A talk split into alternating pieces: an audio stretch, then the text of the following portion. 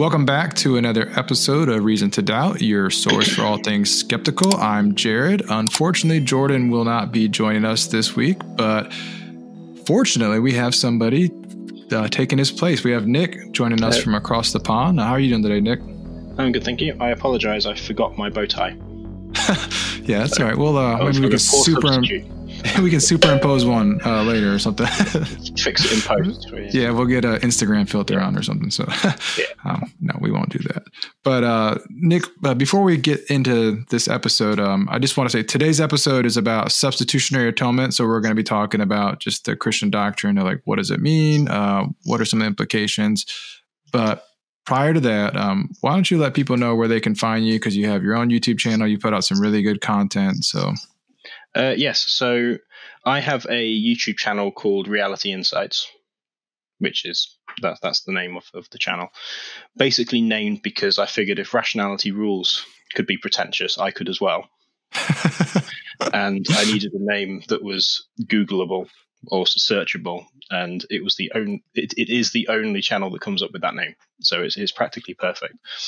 Um, it's sort of Christian apologetics and sort of not, in the sense that convincing non Christians is not really what it's for, although there is a fair amount of that on the channel.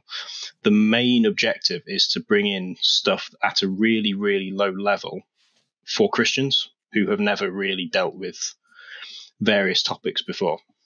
So, what I found in um, what in my church among among other places, is Christians are often very very focused on the practicalities of like how do you live as a Christian, not so much focused on the theory in terms of Bible history, what happened, what didn't happen, what does it mean, what does it not mean, um, what is evolution? That's what how it's, that's how it started. Actually, was I was irritated by the criminal lack of knowledge of people who were arguing about evolution without knowing what it was. So, so, so it's like, what is it? What does it really say? What does it not really say? Right. And it's it's it's ima- imagine inspiring philosophy, but several levels below that, if if that makes sense. it makes total um, sense. So it's intended to it's, it's it's as much intended to introduce topics as much as okay. anything else. Um, but that's sort of what it's aimed at. So if you want a a 15 minute summary of a topic that gives you the sort of the main talking points, and gives you a starting point to then go further and do like actual research, then that's kind of what it's aimed at. Yeah, I think that's a great uh, service to offer, especially you know, f- uh, for Christians who are interested in that, because uh, as you mentioned, a lot of people's education about certain topics comes to them, especially on evolution, comes to them from the pulpit, right? And so their only understanding of it is from like a sometimes a fundamentalist point of view, or even um, even a liberal progressive point of view, but they don't have much knowledge about it. So they're just repeating things that they hear. And so um, it's definitely good. But you're, but you're obviously coming to it from like a Christian perspective too. So like, yeah. Yeah. Yeah. Well, it, pre- it, presupposes that Christianity is true for most of it. yeah. Um, so, well, obviously you're a Christian. Uh, I'm yeah. an atheist. So I guess substitutionary atonement, um, today's topic, what I wanted to do was just kind of outline like what exactly is substitutionary atonement? And then maybe we could just kind of have a back and forth discussion. I do want to say up front that we are not debating. This is literally just a conversation between nick and myself about it um, with the hopes of just kind of seeing what each other think about it. And so um, yeah. I would also add that there are christians disagree on what oh. substitutionary oh. atonement is well, they all agree on what it achieves, but they disagree on exactly what it is. And I don't think the Christian has yet been born that fully understands everything about yes. how it works. So there will be blind spots in both of our knowledge as well. I, I, expect. Oh, I definitely agree with that. And with that in mind, like if if you're listening to this, you're like, that's not what substitutionary atonement is. Like, well, let us know what what you think it is. But we can only talk about our own perspectives. I had a, a Christian background uh, and so I have an understanding of of it from the way that I was raised in the Christian tradition I came up in, and Nick has his own Christian tradition that he came up in. So I imagine there may be some similarities, but like you said, there's probably some differences in that as well. So, but before we get into that, substitutionary atonement, let's just give a quick little brief thing. Um, if you had to like put in like one sentence elevator pitch that would probably be the most common across all Christian traditions, or as many Christian traditions as you could think of? What would you say? Um, I would say it, Jesus. Jesus died in our place, which allows us to be reconciled to God. Okay, I think that's, that's, a good, the very yeah. quick one sentence summary of exactly what it, what happened, and what what it achieved. Yeah. So the idea in Christian tradition, Christian doctrine, is teaching that you know we have sin uh, that men so you could go like down the roman roads sort of thing like all men have sinned and fall short of the glory of god and so like the only way to to bridge that gap was for jesus to come to earth yeah. die be sacrificed so uh, which to me is interesting um, i never really thought about it growing up but there's a couple points that i'd like to maybe we just pinch on here um, one it, it comes it comes down to sin right? Like without without sin there's no need for substitutionary atonement right? Yeah and so are you a proponent of like original sin or is there a different sort of sin a sin just in your mind just like not obeying um, god's commandments? yes. So. Um, so this and this this took me a little while a little bit of thinking to kind of work out what i thought about this kind mm-hmm. of thing. So the concept of I think people misunderstand, and a lot of Christians actually misunderstand what original sin is. So so, so actually, this came up. Um, I occasionally get updates from the R Christianity subreddit. Which I've, I've, yet to venture down that, that rabbit hole. 90, I don't really follow it, but occasionally yeah. something interesting comes up. Most of the time, it's all about do Christians hate gay people? And it's like, yeah, that's the five millionth time that's come up. But anyway, um, so and that came up as that you know how can you be held responsible for the sin of the you know some guy in the past? You know he did his thing and you're apparently guilty of it. I don't think that's what original sin is. Everybody is guilty of their own poor you know their own immoral actions. So there there is that aspect you know not following god's law etc i mean the literal meaning of the word sin at least in the new testament is it means missing the mark. It's like shooting an arrow at a target and missing so that that's the literal meaning of the the word sin. Um, I didn't actually write down what the actual Greek word was, but that that's more or less what it means. Um, now, I think original sin could be more is more akin to sickness. It's a corruption of the soul. Hmm. Um, so you're not. It's not something that you're guilty of as such, but it's a problem that needs to be fixed if that makes sense.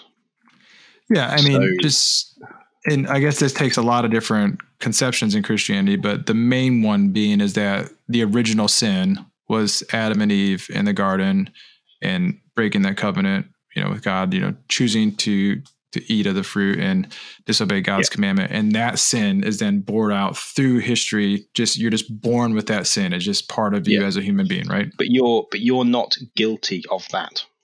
So yeah. you're with, you're not being God isn't proposing that he's he's punishing you for what Adam did, but what Adam did has led to consequences, and, and it's like a, a, sort of corrupt nature, and it's your corrupt nature that then causes you to sin yourself.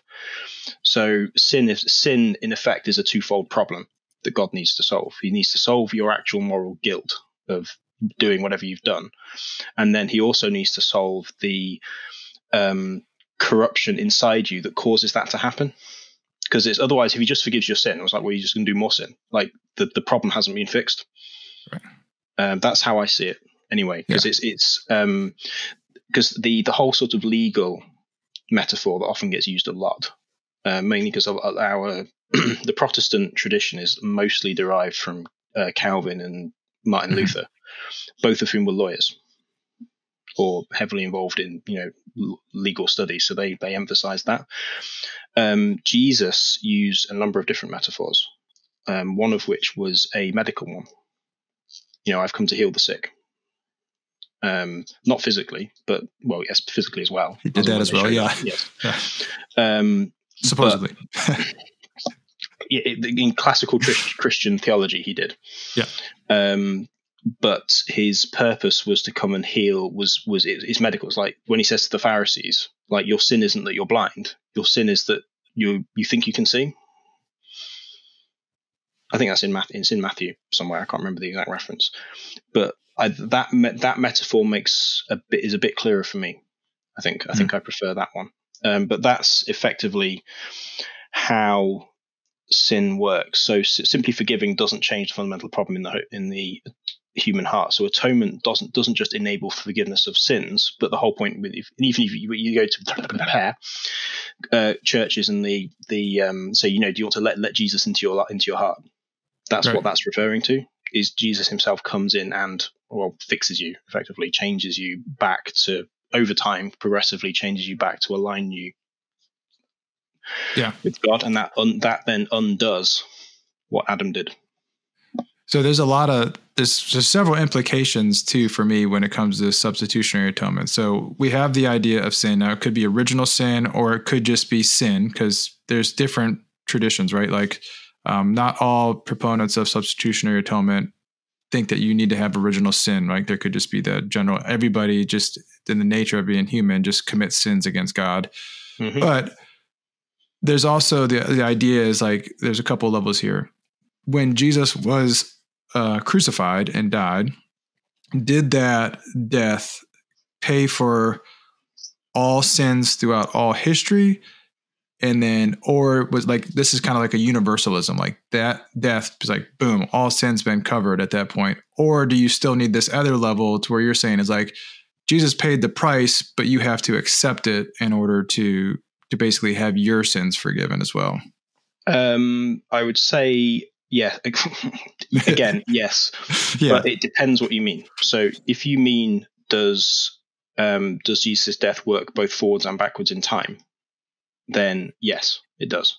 So, for example, Abraham was saved by Jesus, even though Jesus wouldn't be dead for another, wouldn't have done his thing for another fifteen hundred odd years or so.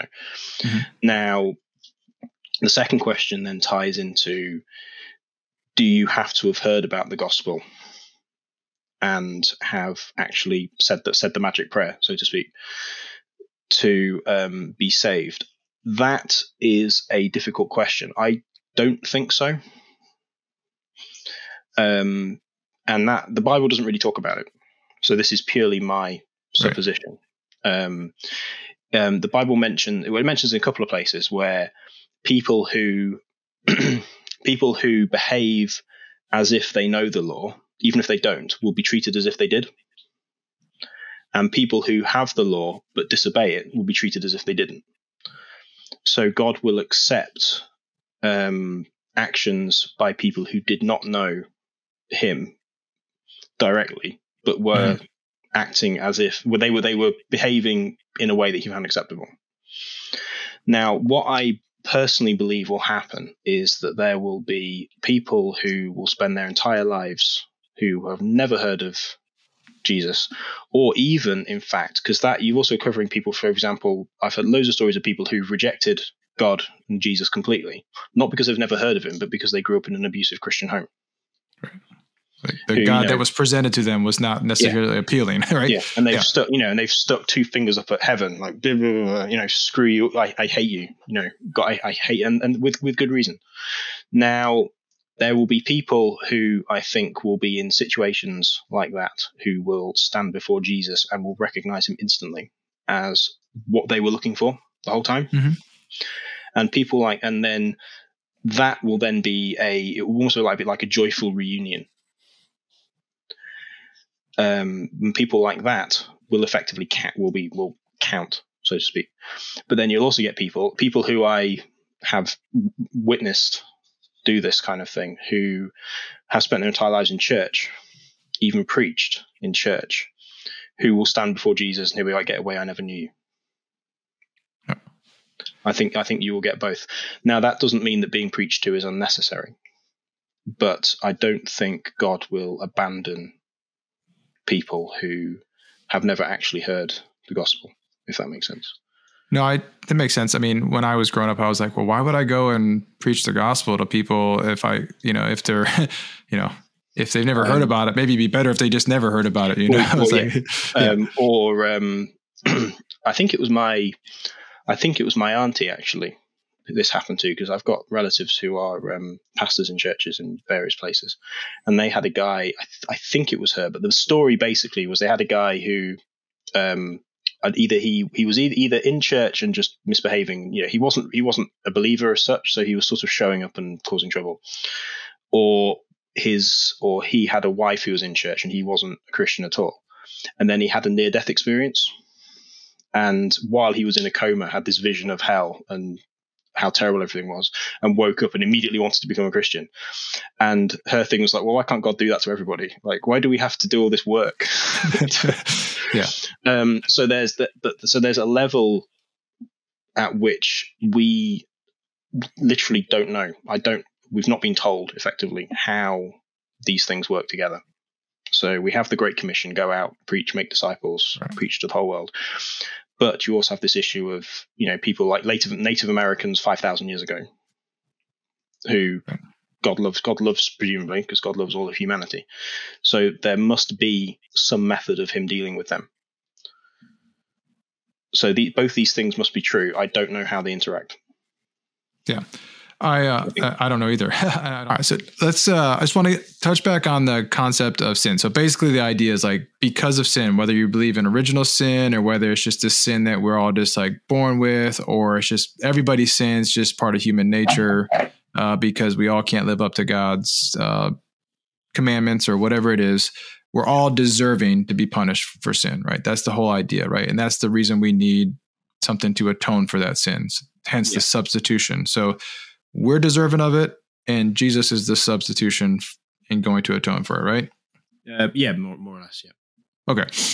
Uh, there's a couple things that, and I want to maybe push back a little bit here and see what your thoughts on this, but like several things for me don't add up or don't make sense about this. One is like, why? Like, well, um, I guess I don't understand why it would be necessary for like or why one person's sacrifice accounts for the sins of all humanity.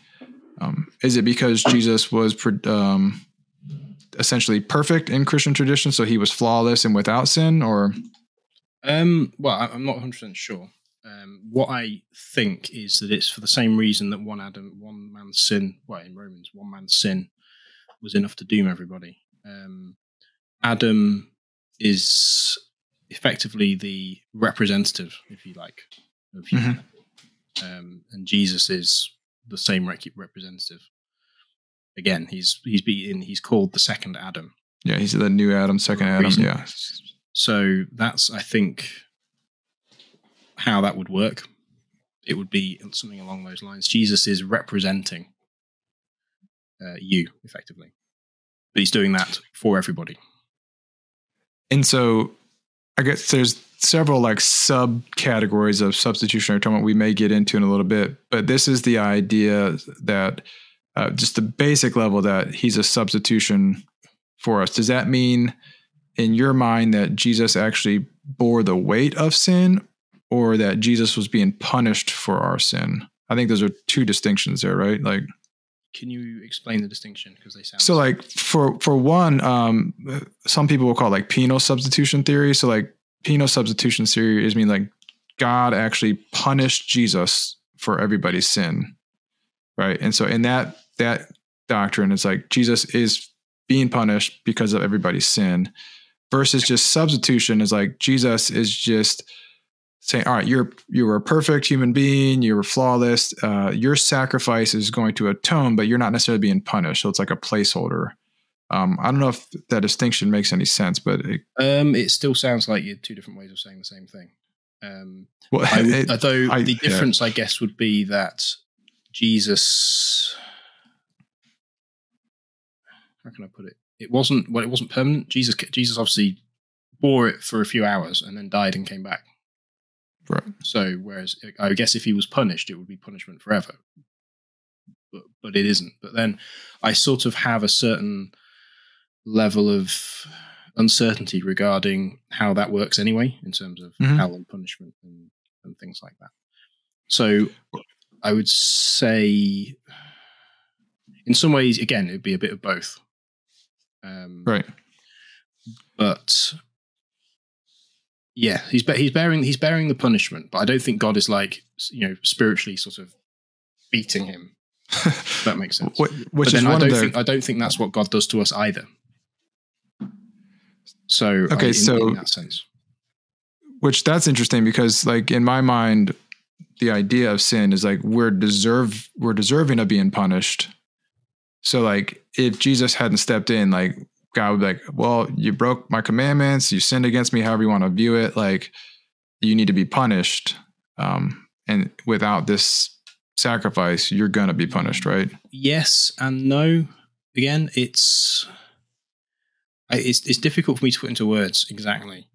Um, but I think there's a bit more to it than I think. Pun- punishment is an aspect, Mhm. you know, because I I think there is an aspect of you know you've committed this evil, therefore this evil will be visited on you. Um, you and I think you know every, every, in the Bible says everybody will get justice. That's the whole Yeah. the whole the whole judgment day thing.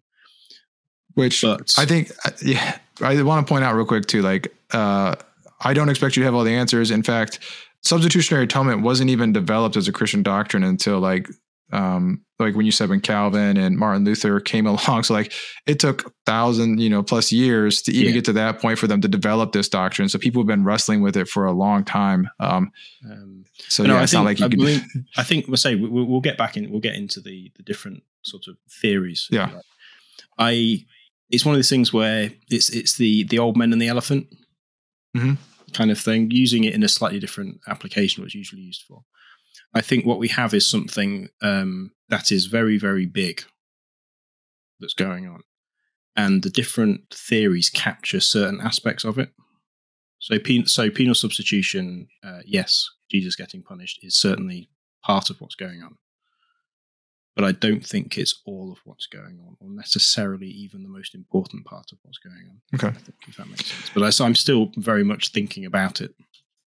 Yeah, I mean, I, I don't think it's set in stone. Um, otherwise, there would be one Christian doctrine that everybody agreed on, right? yeah. Um, so I, for me, that's like the kind of, and this tends to be an atheist trope, um, in, in especially online. But like the idea and the way that it's viewed is that God is mad. Um, you know, he's like, and he he's needs he needs a sacrifice. He needs a blood sacrifice to appease him like that seems like in of itself is like a very like ancient kind of thinking to like how sacrifices worked and all of this especially in the temple period you know when you have blood sacrifices animal sacrifices in addition to other offerings but is that was jesus a a blood sacrifice to be able to appease an angry god Uh, no. so that in your in your doctrine or your Well, I mean, there is there is Tradition. ang- there is anger involved. Right Certainly, God God hates sin. Of course, he's angry. He's very angry with it, and he's angry. Um, I guess in the same way that Jesus was angry when uh, Lazarus died. Mhm. So the story of Jesus rising Lazarus to the death, r- ra- rising, raising Lazarus to death, raising Lazarus from death. Um, Jesus is angry. He's he's weeping. He's upset, um, even though he knows what's going to happen. But he's angry at the consequences, at the situation. He's not angry at the people involved. So there's there's that anger as well. But the idea of sacrifices appeasing an angry God is what the pagans did. That's essentially Yeah. that, that was the the idea that you are negotiating. You're you know you're you're propitiating an angry an angry Mhm. deity so they don't strike you with lightning or vanish your crops or what have you.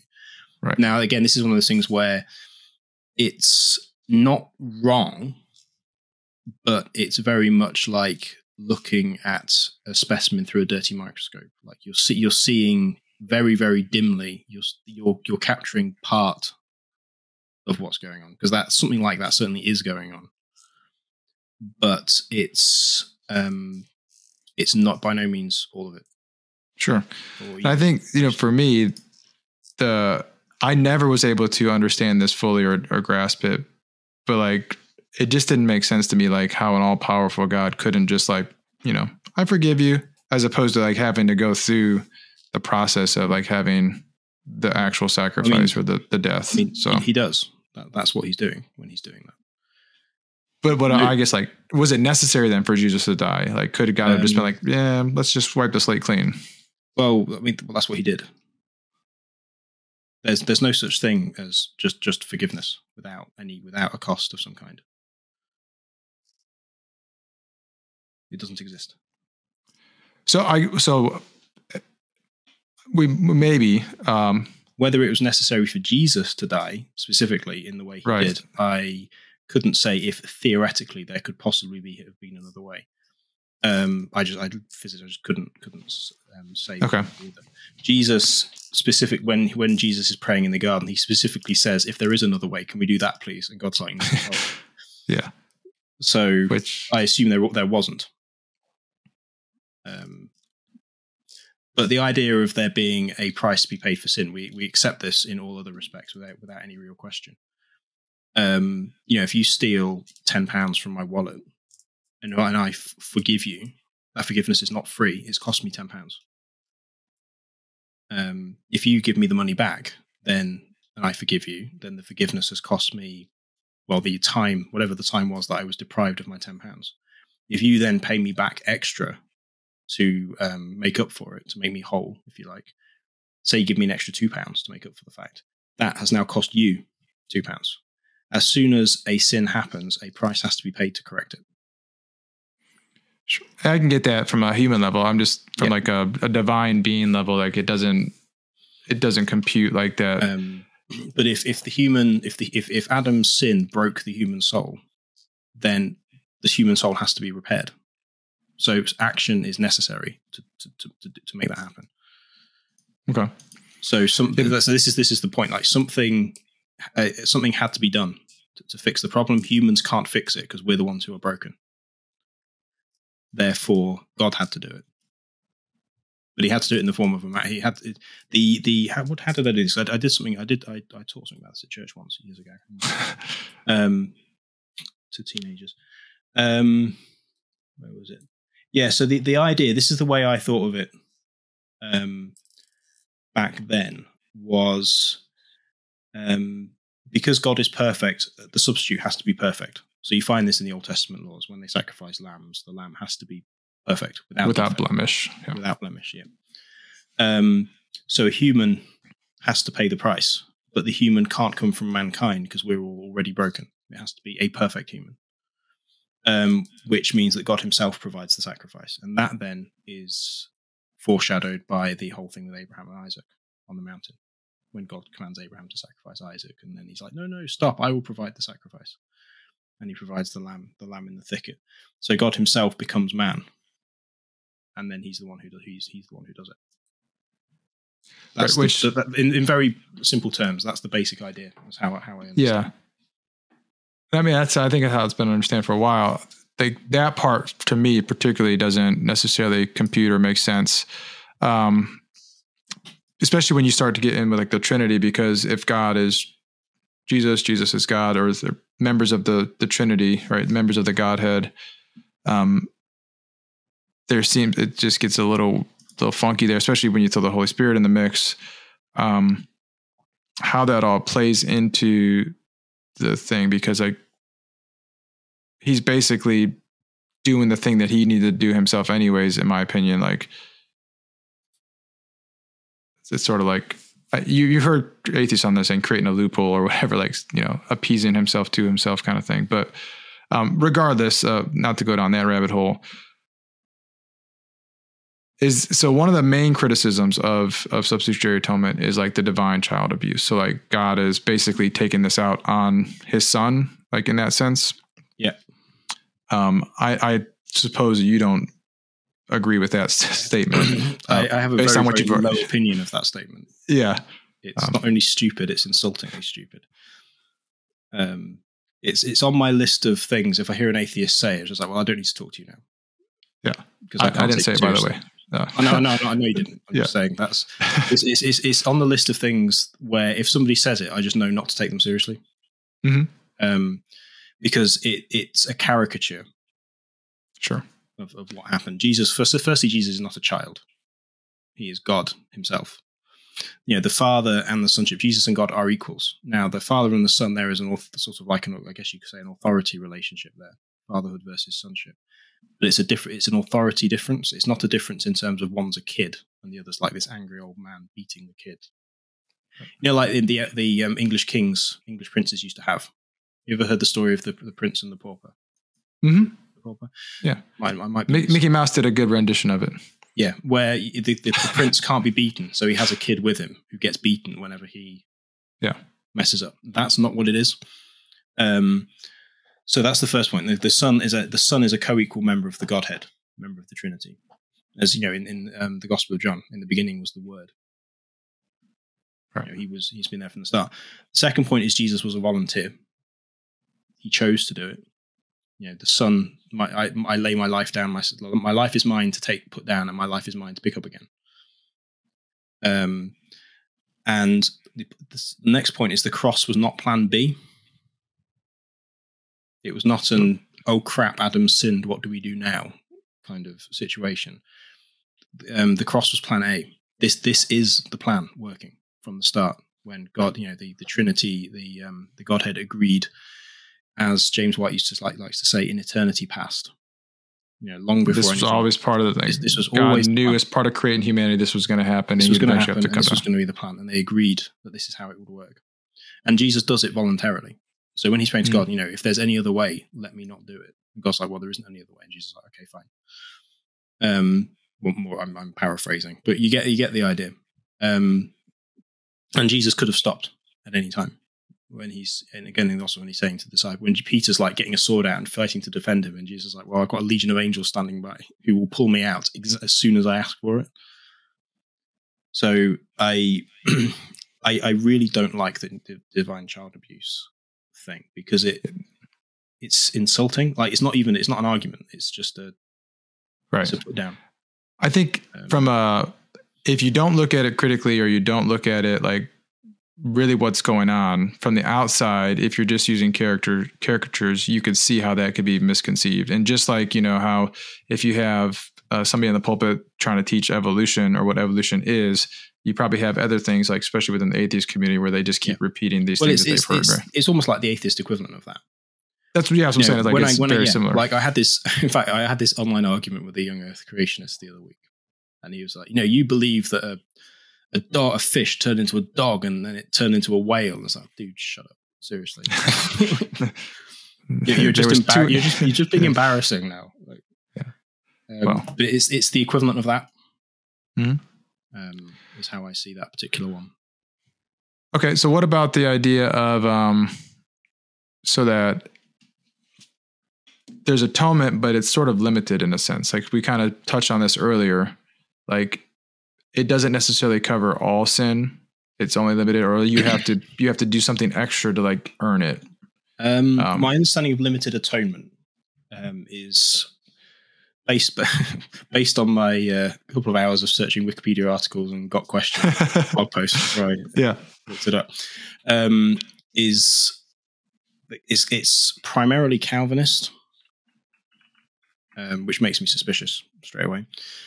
Um, but the idea is atonement is infinite in power, but God limits it to the the elect, the, the you know the, the people that He's pre predestined to accept it. Now, I don't hold to that interpretation of predestination. So, limited atonement, I think, is incorrect.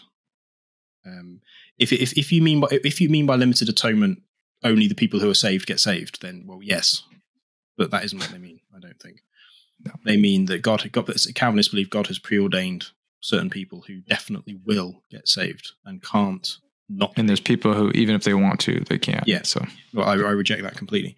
Um, I think well, it's a misunderstanding of the Bible. There's there's plenty of mentions in the Gospels where Jesus is like, "Go out and preach to everybody." You know, if if if, if a town rejects you, shake the dust off your feet and go to the next town. You know, don't waste time with them if they're going to reject you, but let give them a chance to reject you first, if that makes sense. Mhm. Um, and the other part of it, I think, is which Calvinists I think do, but I think some of the other groups that try to explain this do as well. They misunderstand the nature of time. So they think in, in they think in to, to borrow a phrase from Doctor Who, they think of time as a linear sequence of cause and effect. when it's a you know wibbly wobbly ball of timey wimey stuff. But the the relationship between so God preordains, yes, but that doesn't mean that people still don't have a choice. So um, everyone has a chance. Some people will reject and some people won't, and God knows who's going to do what. But everybody still has the fair opportunity to do it. Yeah, it's. I mean, that part's always been curious to me because it, it's like Jesus atoned for sins in this yeah. doctrine, but yet you still have to go that extra step. You still have to. It so in a sense, it's not they're atoned for, but yet they're still in place. It's like he's still holding it against well, you. Well, it's the the metaphor that I often think about is like the ship is sinking. God has provided a lifeboat. You have to get in the lifeboat. He's not going to make you. So, so the lifeboat can, is the atonement. The life, well, the provision of the lifeboat is the atonement. Gotcha. You getting in the lifeboat is the action that you have to take to to save yourself, I guess. Um, okay. In that God's done all the work. That you the, the the extra action required of you is to to accept it, is to get in the boat and, and be rescued. But you're free to drown if you want which is weird that anybody would choose to drown. But I guess, um, um, well, there's a, there's a very yeah. there's a very good book. Have you ever heard of um, the Great Divorce? Mm, no, I can't say I have. It's a book by C.S. Lewis. It's a it's a novel basically, um, and it's it's the, the the idea of the book is basically souls in hell can go on holidays to heaven, and if they go to, they can get on a bus, and the bus drives them to heaven, and when they go to heaven, souls of redeemed humanity show up and try to persuade them to stay. And it's a series of the, the observer is written in the first person. The observer is basically having a dream about this about this thing, but it's an exploration of all the reasons why people would rather stay in hell. Hmm. Than I'll have to check that out. I mean, I'm it's, a big fan excellent. of C.S. Lewis, so um, it's a book. It's it's a book of Christian philosophy, basically. Yeah. Um, I can't believe I well never came across that. So it's um, um, but it's all about that as to why people would prefer um, they would prefer to stay miserable and and win, be right, so to speak, than to okay. Let go of all of their all the things they want to keep. Because the thing to remember also with with the the atonement is that the atonement is not unconditional. You can't bring anything with you. So you give you you are free from your sin, yes, but then now Jesus now owns you. It's you you you are um, uh, well as Paul said. Paul describes himself in his epistles as a slave to Christ. It's um, it's not an easy thing, and it's some people would rather to borrow get well to borrow the famous. I think is it Milton, Milton Paradise Lost. I think Mm-hmm. It's like better to reign in hell than serve in heaven. Some people would rather be the big fish in a very small and dirty pond than be the small fish in the big, big untamed ocean. Um, if that makes sense. That, and that's basically C.S. Lewis's thesis. That's just, okay. Well, I'll definitely check that out. Um, um, but it's um, very. I'd recommend anyone anyone who's interested in Christian theology to read it because it's very, very. It's written because it's written as a story. It's very, very easy to read and very easy to understand. It's not an essay. Um, and this is we're talking about the guy who wrote Narnia, so he's very good yeah. at giving you imagery and you're getting your imagination going and, things like that. So it's definitely worth reading. Yeah, yeah, I'll just check that out. Um, I wanted to kind of switch pivot gears here because um, I don't know how familiar you are with some some other theories there are um, when it comes to like why Jesus had to die, um, or why maybe he didn't have to die, but what why he died or what happened when he died. We'll put it that way. But um, especially since we have a long history of Christianity and the understanding of Jesus' death from the very beginning was something that Christians have wrestled with. Like, why did yeah. Jesus die? Like, and it's well, maybe maybe you can explain some of this to me because I yeah. So I knew almost of, nothing about it before I started. it's yeah, it's really interesting. So one of my my favorite one um, is the Christus Victor theory. So uh, for those who don't really under um, know, Christus Victor is basically it was an early um, thing. This was probably developed in the Middle Ages, I guess you would say. Um, but it basically emphasized like the cosmic significance of Christ's death. So, uh, and his and his resurrection, more importantly. So it's not just the death, but it's the resurrection in this one. And that so human sin had created like this bondage to like evil powers, you know, so like sin, death, the devil, all these things. We're now bound to to that level.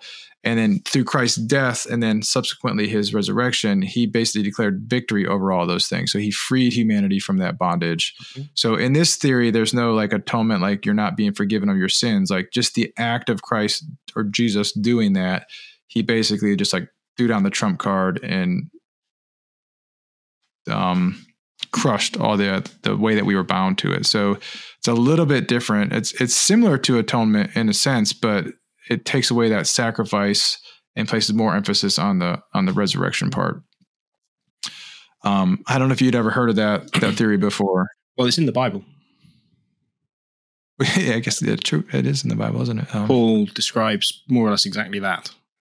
As you know, God releasing the cat, Jesus leading um, a victory parade to heaven, effectively, yeah. with releasing captives and holding demons in chains and you know winning, defeating the enemy.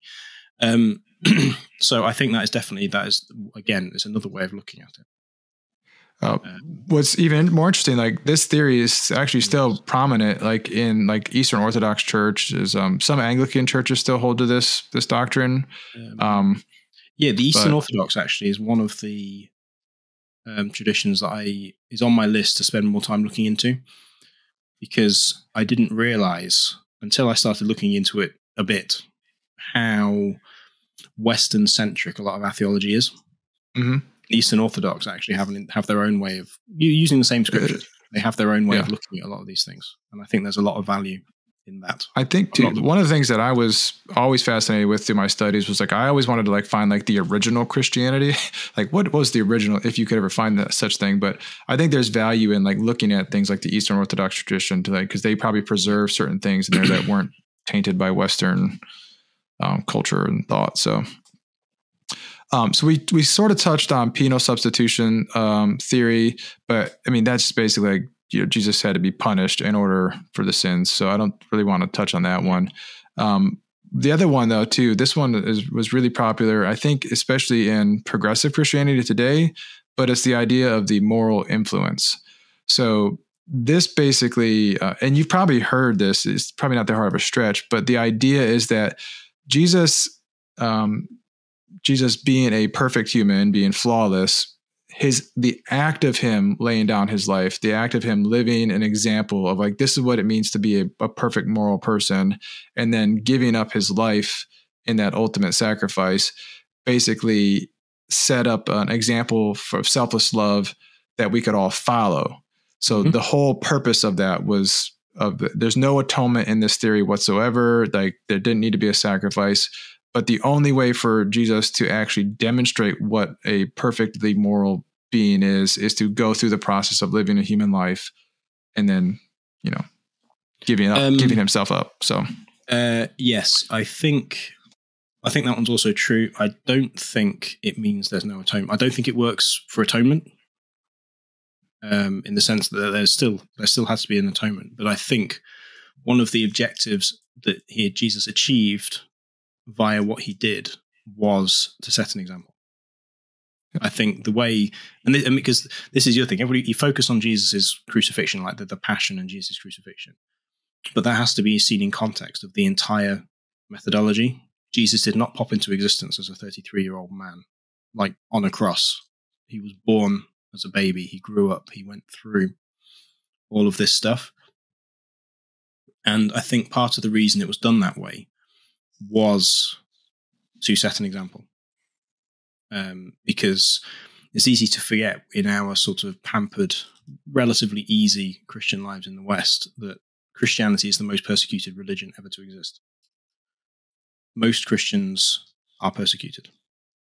And Christians, the, the statistic I read a couple of years ago was something like 80% of religious persecution in the world now is against Christians. So you couldn't have an exam if, if if your Christian life is a call to suffering, which it certainly was in the first century, um, and the the early early two or three centuries of the church, and has been in lots of places ever since. Um, you need a God who can identify with that. or who you know can identify with that.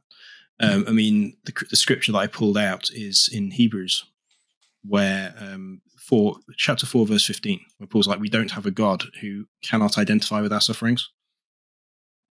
You know, God can identify with all that. He went through it himself. You can't accuse God of not knowing what it's like to be a human,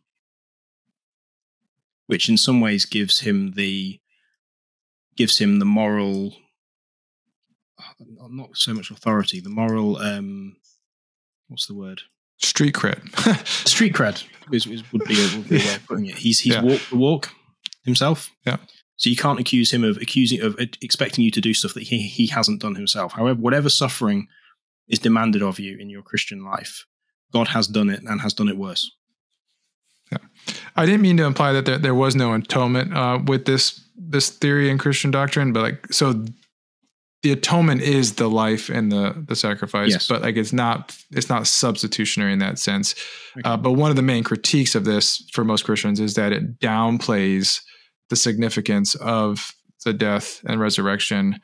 Um, and that it also downplays the need for us to have our sins forgiven because in this theory it's just like all right, we have an example now that we need to live up to. I mean, so I think I think with many of these theories, they all touch on an aspect, and the mistake is if you pick one and then exclude mm-hmm. all the others. Um, they have well, yeah, they have their strengths and weaknesses. I, I would say so, um, and it's it's a mistake to go into extremes and pick. I'm the atonement works like this. It's like, well, yeah. yes, but it probably also works like this, and probably also works like that. You're talking about an, an event that is multidimensional. It works both forwards and backwards in time. Um, affected all the dimensions of space that we know of, and probably affected some that we don't. On the basis that when Jesus was raised again, he was able to apparently teleport himself around. So he's obviously moving through a fourth dimension of space at the very least. Um, it's an event that's too big and too significant to be contained in any one theory think is sort of how I see it. So I sort of pick aspects of different ones. Like that bit, yes, I can see that. This bit probably works as well, and the two sort of work together. If that makes sense. So I, I, I don't see how um, the moral the moral influence theory and the penal substitution theory are are mutually compatible. It can be both, I think, at the same time.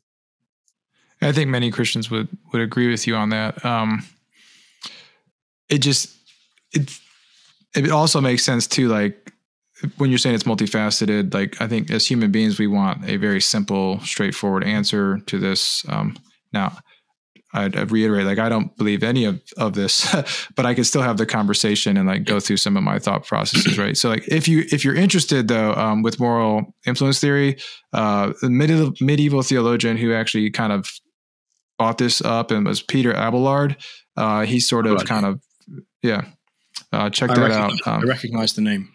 Yeah, uh, he's kind of one that got that ball rolling, which is interesting too. Like you, we got all the way to the Middle Ages before, and this is when most of uh, atonement um, doctrines and theories were developed, all kind of simultaneously.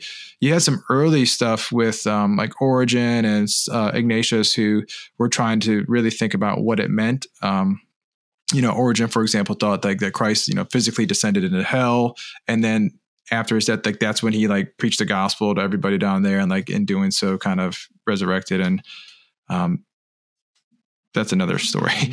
Um, so the last theory I wanted to talk about, which I think is very similar to atonement theory, but that is satisfaction theory. So yeah, it, I wasn't sure this, what to make of that one. Yeah, so satisfaction theory. So this was developed in, in the medieval um, time period as well by um, Anselm of Canterbury. You've probably heard of him if you've been around you know, Christian theology. Yeah. Um, so this is basically stating that um, we've uh, humans have offended God, like His honor has been offended, um, and so it requires a payment or like compensation to restore that offense. So uh, no That's human very medieval. yeah, yeah, very medieval indeed. Yeah, no human could provide this sacrifice. Like it's not possible to do it. So Jesus, uh, being perfect and sinless, um, had to, you know, had to be sacrificed on the cross in order to satisfy that um, that offense, basically. Mm-hmm. um, it seems very similar to atonement theory, but I think there's some some very subtle differences. Uh, in, There are differences. They're subtle enough that I can't remember what they are. yeah, Um, um, but it's basically God. I think basically it's uh, Jesus satisfied a debt of honor as opposed to um, took a punishment. Mhm. I think that that's yeah. it's, it's it's a debt of honor as opposed to a debt of pain. I guess would be another. Yeah, one of the- look at it. one of the main criticisms uh, against satisfaction theory is actually that it's it's very legalistic, um, like Mhm. Almost like it's contractual. Like, all right, I was offended. I need to have this done in order to appease, you know, like to, to satisfy. Um, um, whereas atonement, um, I don't think is is legalistic in the the understanding of like current things, where you would say this was freely given, like you don't deserve this, like there is no satisfaction, like I'm just giving this to you to make up for. Yeah, um, I, I I don't find the satisfaction theory particularly satisfying, um, credible. There are Well, certain wanna- aspects of it, I think, but I need to. I'd, it's one of the things I'd need to spend more time reading about. So I wanted to. Uh, I have. I have a. I have a hard question for you. Um, but well, maybe it's not hard. But I wanted to get your just like just in thoughts, like as a Christian, somebody who you've obviously wrestled with these things. You've looked into this thing. Um, was there ever a time where you're like, and it seems like you're still doing this, where just like it just doesn't make sense? Like, and I think you alluded to this earlier. Like, there's a lot of little things that kind of add up, and like they all make sense, This but they don't make is all sense. nonsense. Yes, repeatedly. yeah. um, Um, so, actually, this reminds me of. Uh, it was actually it was actually your podcast, I think, um, the other week when you're talking about um, Habermas.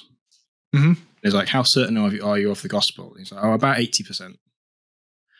Also, I, I have quite a lot of sympathy with that view. Yeah. So, it's like, do I believe all in, with the with the gospels? Do I believe in terms of the, the historical content, leaving aside the miracles and the all of the sort of supernatural God stuff for a minute? Do I do I believe the gospels are historically accurate? I would say I, I think so. There's no particular reason to believe that they're not. To be honest, I believe Jesus did what he did, did what they said he did. I believed he preached what they said he preached. I, he went to the places that they said he went to. He died as it as they said he did, etc., etc. Probably and, and going as far as he was buried in a tomb. And and even if you, it's when you get to the resurrection,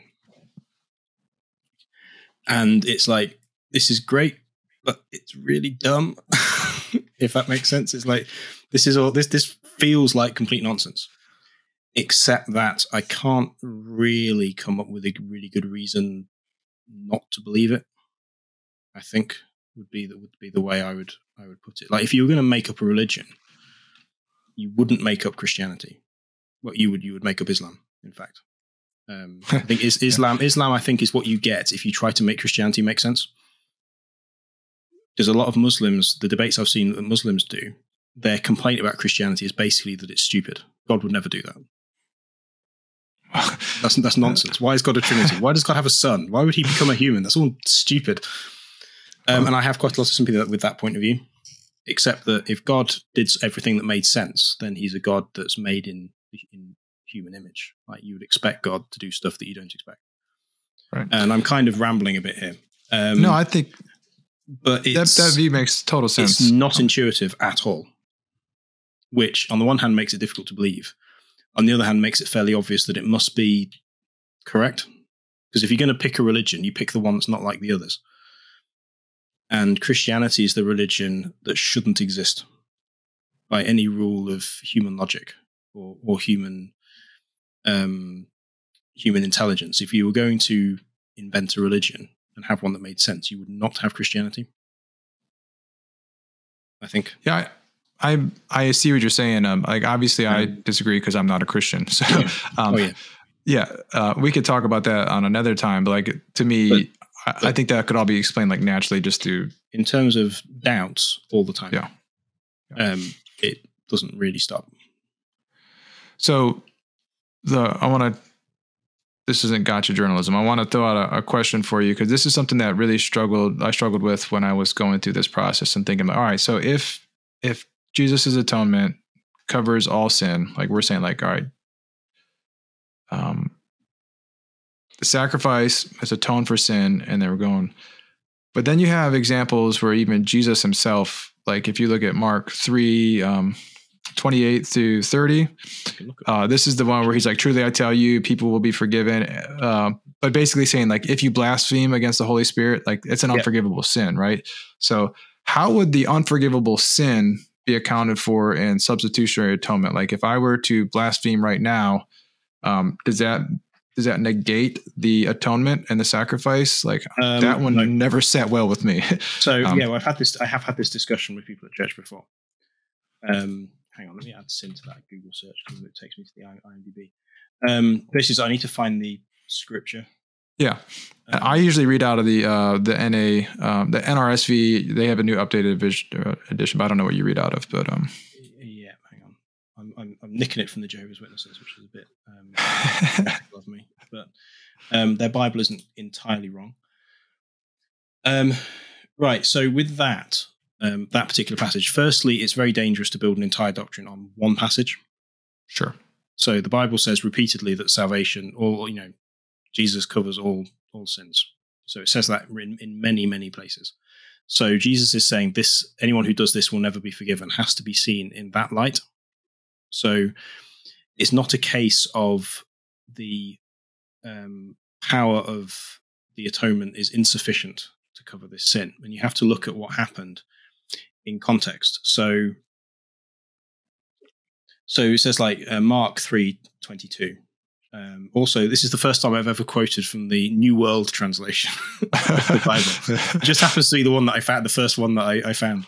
Yeah. Um, and I don't think I, I don't think it's actually wrong in this particular area, so it should be right.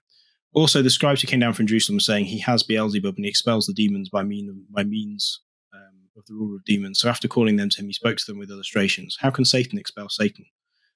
Um, if a kingdom becomes a divided against itself, a kingdom cannot stand. Um, and then going down to verse 28, truly I say to you that all things will be forgiven the sons of men, no matter what sins they commit and what blasphemies they speak. Whoever blasphemes against the Holy Spirit has no forgiveness forever, but is guilty of everlasting sin. He said this because they were saying he has an unclean spirit. So what they were doing was looking at Jesus' miracles and attributing them to Satan. Now, this gives you a, this gives them a problem because he, they have been listening to him preach for, for ages. So they've heard the gospel and they've been ignoring it. And now they've seen his miracles and they're also ignoring them. So, some, so the point being, somebody who's in that position is, is they're not they, they won't be forgiven, not because forgiveness can't be done, but because they won't repent.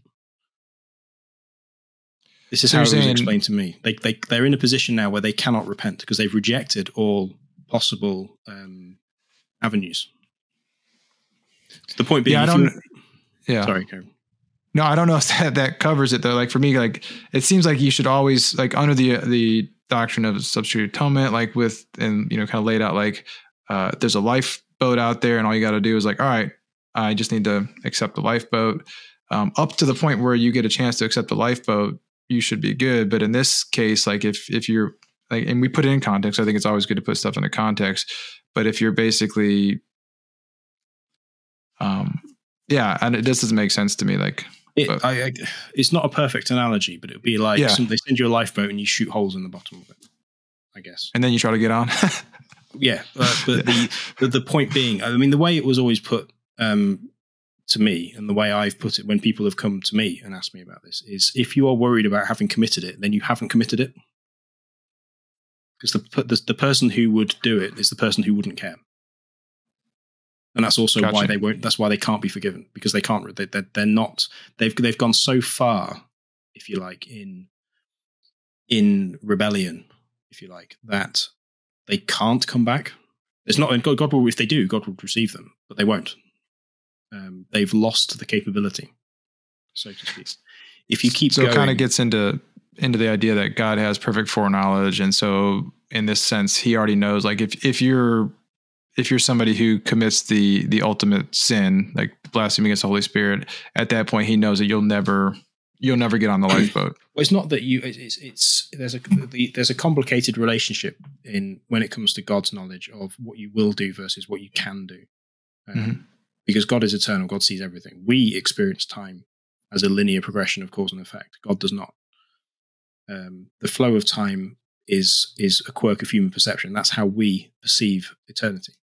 Um, but the way C.S. Lewis puts it is eventually you you lose the capacity if you keep hardening your heart, which is what they were doing because these people were following Jesus around.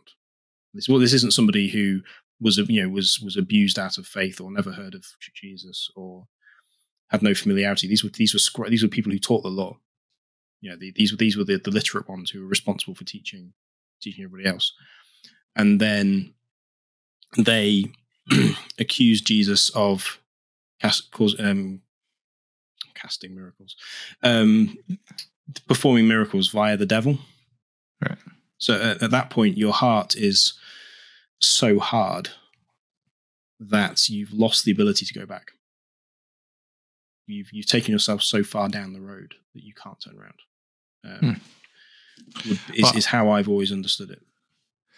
I, I, just wanted to get your perspective on it. Um, I always thought it was it was an interesting one to me. Um, so, is there anything that you wanted to cover or say, just in in general, that we haven't covered, is in terms of atonement? Um, the only thing I think I had notes on that we haven't covered is uh, the ransom theory. Oh, um, the idea yeah, that's that a, death was yeah. a ransom paid to Satan. Um, yeah, that's a that's a good one. Um, nonsense. you think it's nonsense? yeah. Yeah. So that's actually a pretty popular one. Uh, I guess when that one was developed. Um, I'm going. I'm going to guess the Middle Ages. The Middle Ages, yeah. um, also by Anselm of Canterbury. Um, so as you can see, but um, yeah, so like, theories. definitely. Um, yeah, there's no there's no scriptural support for that at all. Um, Satan is. I mean, he has a role. He's the accuser. He's the tempter. He's the enemy. But the um, the, the sin is a beef between God and man. So this one, to me, it comes down to like, and I can see why it was developed. Like the idea, like if you believe in like a, a, literal Adam and Eve, and if you believed, as they did in the Middle Ages, that Satan was the serpent. Um, I don't know if there's biblical evidence to support that, but if Satan was the serpent, then he tricked Adam and Eve so that he basically stole them from God, and he was holding them ransom. It's like I got them to sin, and I'm holding them ransom, and that's where this theory well, we comes got, into play. We did get taught that at church in, in past yeah. years, but. Mm-hmm. Um, is one of the things where having having learned more myself, that's not the case. God wasn't paying anything to Satan. Uh, God wasn't ransoming us from Satan. God was paying a ransom in a sense, but he was he was effectively ransoming us from himself in a way. But sin is a the, the whole thing with sin is the drama that's going on is between God and man. Right.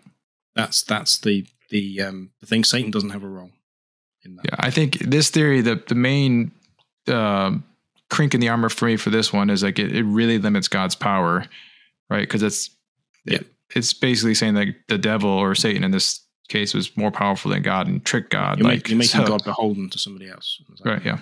So, um, the only other thing I would add from a historical perspective, which it just got mentioned earlier, and I um, was going to say say something I completely forgot. Mm-hmm. Is part of the reason you see there's a gap. You see a lot of um, atonement theories in sort of the sort of 200s to sort of 400s, and then you see a lot in sort of the 9th, 10th century and onwards. Um, is the collapse of the Roman Empire hmm. between those two things.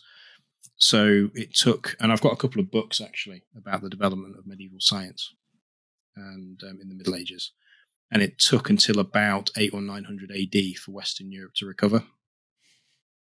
All right, we got, we got time. We can start thinking about stuff now. yeah. Well, well, yeah, we have we have enough of an, of an economy that we can actually afford to pay people to think. Right. Actively, how yeah, that's exactly what um, happened. But that's yeah. but that's where that gap came from.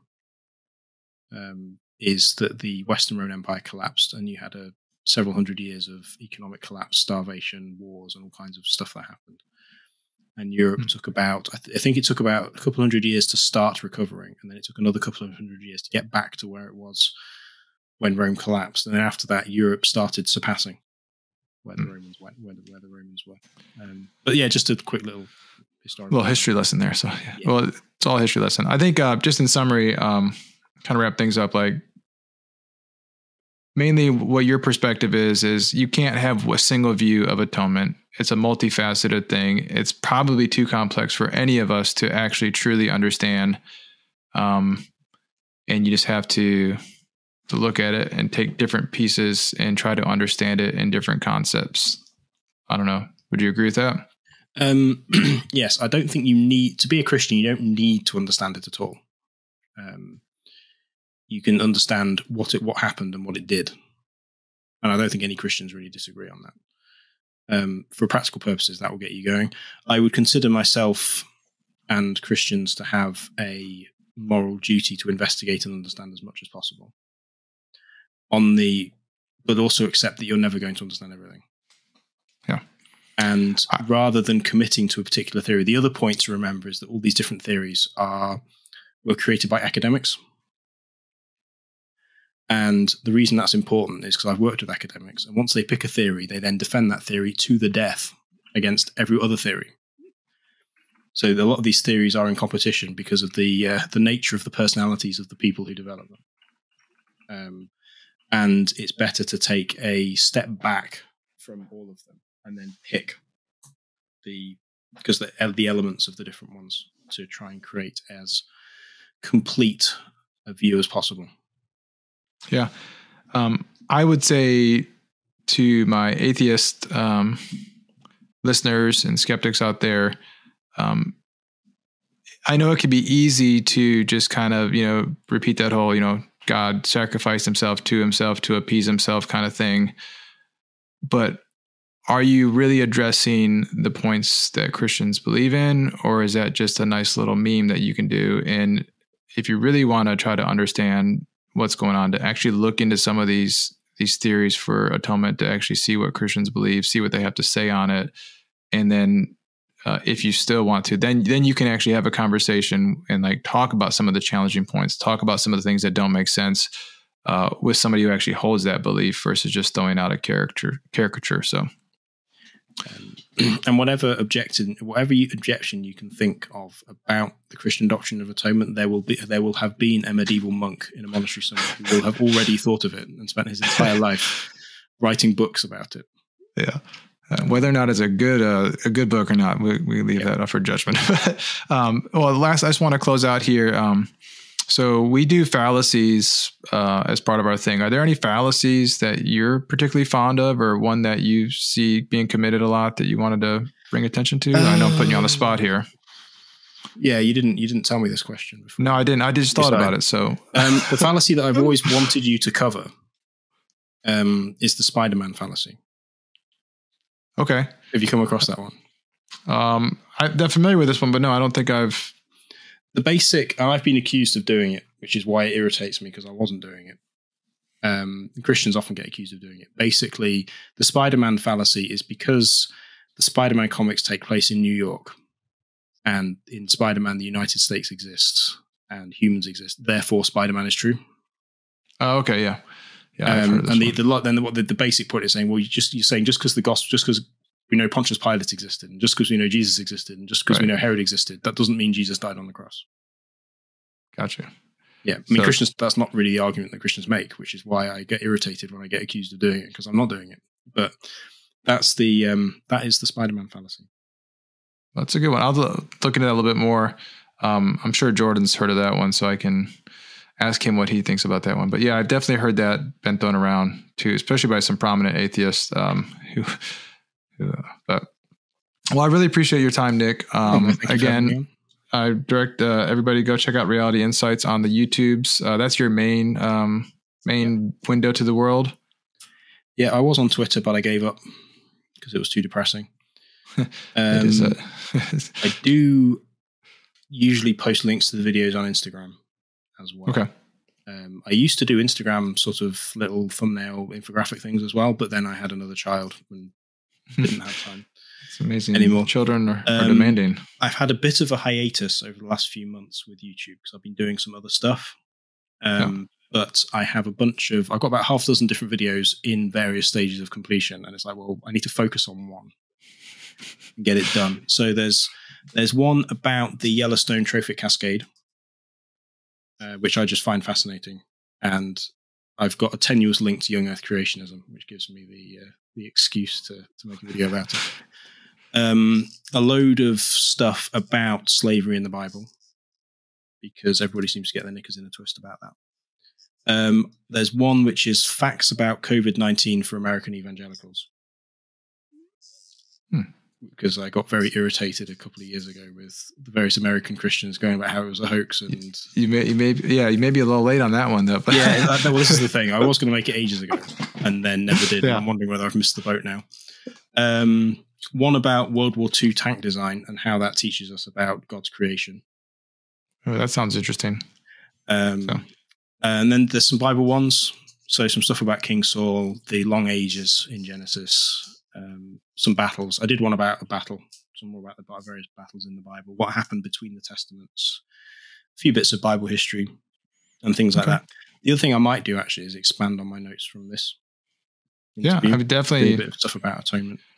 So there's a whole Um, bunch of stuff that's on the list. You need to pick Stuff to- one, and uh, I, I would. doing, yeah. I would vote for the tanks because I like tanks. But Yeah, I, Yeah. I might, I might do the tanks. Um, So, um, actually, yeah, if you- I might cover as well.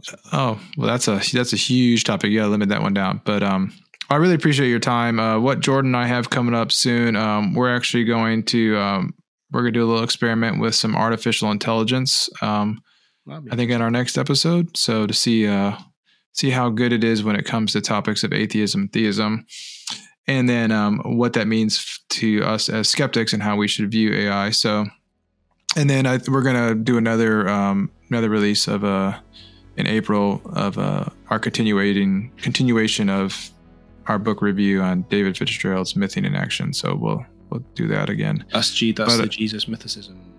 Jesus mythicism. Yep. Yeah. So- That's another thing I've not really spent any great amount of time looking into. Um, I might need to look into that at some point. Yeah, it tends to be. It's really interesting how that is. Uh, Christians don't really seem too interested in that, where it's mostly like an atheist kind of um, battle back and Well, forth. from, so from, from a Christian point of view, it's like, well, we already know he exists, so what's the what's the problem?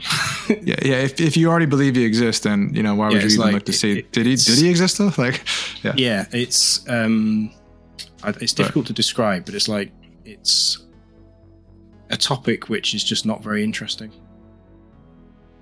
Well. it's like, well, of course he existed. why, Yeah, why are we arguing about this? we only have so much bandwidth, but um, Yeah. Well, I appreciate your time, Nick. Really do, um, especially staying up late for us um, since we're on different time zones. And uh, apologize for the confusion with uh, daylight savings. Apparently, it affects everybody across the world differently. So, um, Yeah, well, we But- we we are clock's going forward tonight, okay, so uh, awesome. we, Well, we'll um, be right again next week. until until we're not. So, Yeah. But uh, until next time, remember you always have reason to doubt. Thank Peace out.